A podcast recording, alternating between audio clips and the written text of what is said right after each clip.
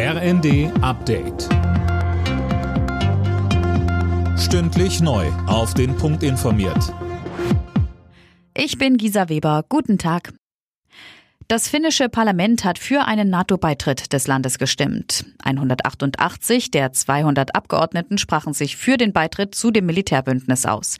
Nachbar Schweden hat den Beitrittsantrag bereits bei der NATO eingereicht. Als Teil der EU arbeiten zwar beide Länder mit der NATO zusammen, mit der geplanten Mitgliedschaft brechen sie allerdings mit ihrer jahrzehntelangen militärischen Neutralität. Grund für beide Länder ist der russische Angriffskrieg in der Ukraine.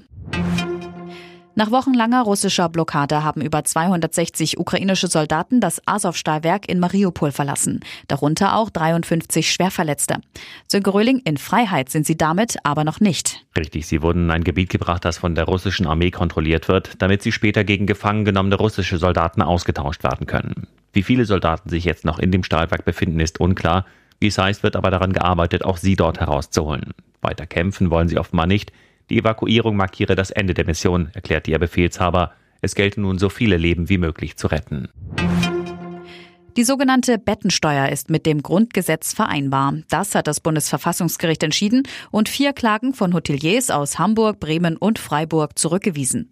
Eileen Schalon. Bettensteuer, Übernachtungssteuer oder auch Citytax. Viele Städte und Gemeinden erheben die Extraabgabe, die die Hotels von ihren Gästen pro Übernachtung einziehen müssen.